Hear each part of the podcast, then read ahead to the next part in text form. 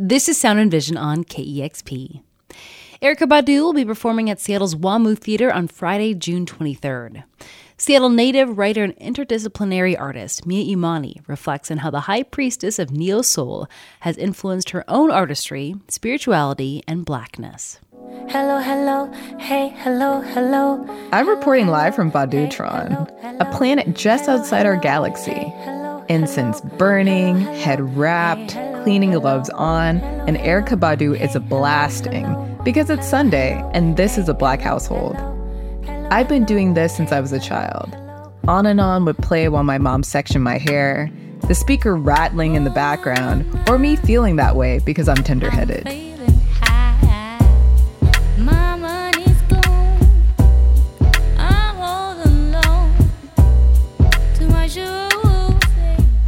Her music, similar to Anita Baker, Sade, Jill Scott, and En Vogue, much like other black songstresses that played in the house, embodies the spectrum of what it means to be a black woman that's navigating self love, sexual liberation, and good for nothing partners. A reason why I never dated anyone named Tyrone. But where hers differs is that she builds entire worlds with spiritual and futurist undercurrents woven throughout her albums, projects, and lifestyle.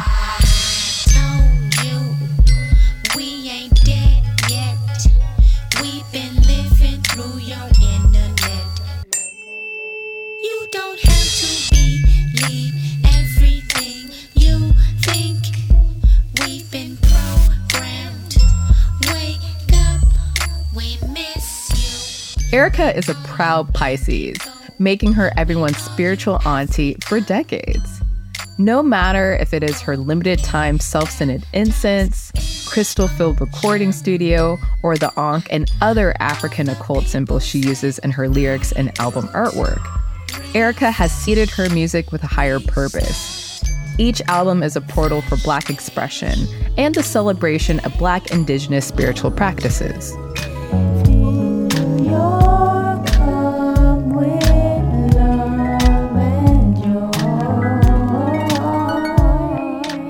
Badu has always been herself.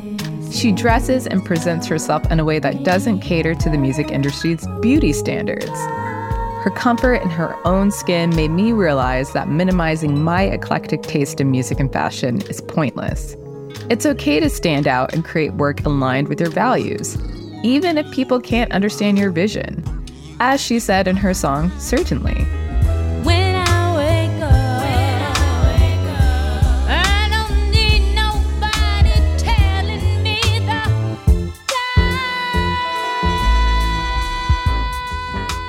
Her mix of vulnerability, sensuality, humor, and activism in her music inspires me to approach my artistry holistically.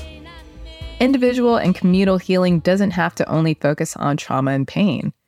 Pleasure, joy, and laughter are all a part of it too. Her whole career, down to her singing regiment, has been unorthodox.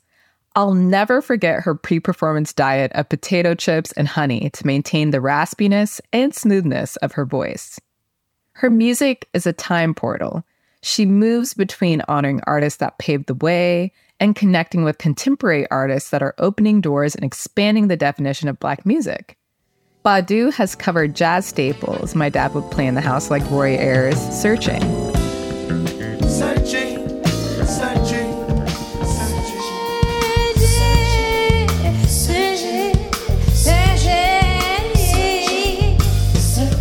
She balances that energy by collaborating with and creating new compositions with artists she inspires.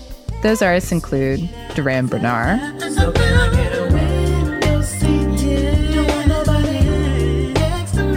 Janelle Monáe, Flying Lotus,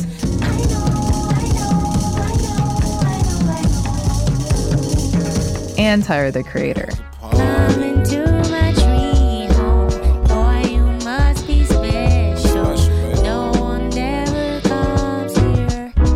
They all take the assignment to world build without limits, and in doing so, create a new vision of Blackness that collapses the past, present, and the future.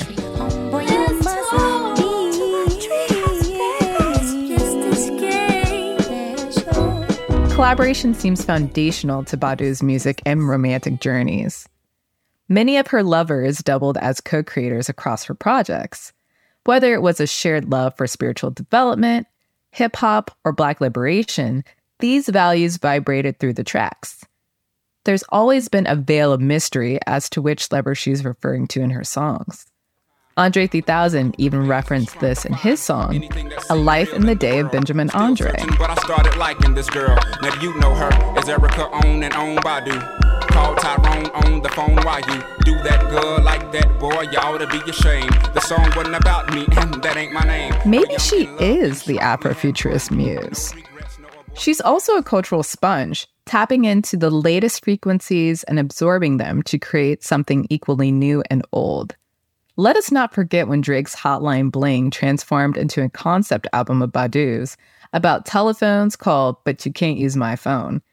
In the mixtape, she referenced Drake's cha cha based record. You used to call me on my cell phone. And did what she does best reinvent herself.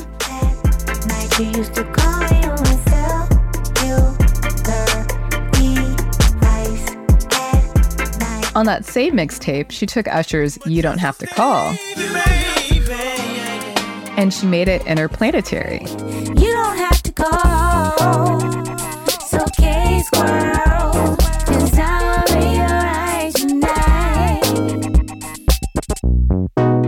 Also on this mixtape, she reinvented her own song Telephone by tapping into the chop and screw genre of Southern hip hop culture of her homeland, Texas.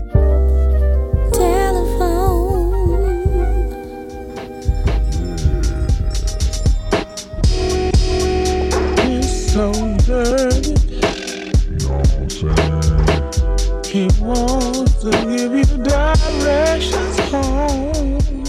Erykah Badu's music has been the medicine we didn't know we needed since her debut. She has provided us with tools using coded lyrics full of mysticism, lived experiences, and dream realities. She has carved out a space for herself in an industry that continues to manufacture authenticity. It's time to synchronize to the sounds of healing Seattle. Badu will clear our musical chakras with Yasiin Bey at WAMU Theater on June 23rd. She is the sonic doula, helping us navigate life's transitions. Let her music be your guide during these murky times. As we are living in a world that's oh so fast, we really need to start learning from our past. For KEXP, I'm Mia Imani.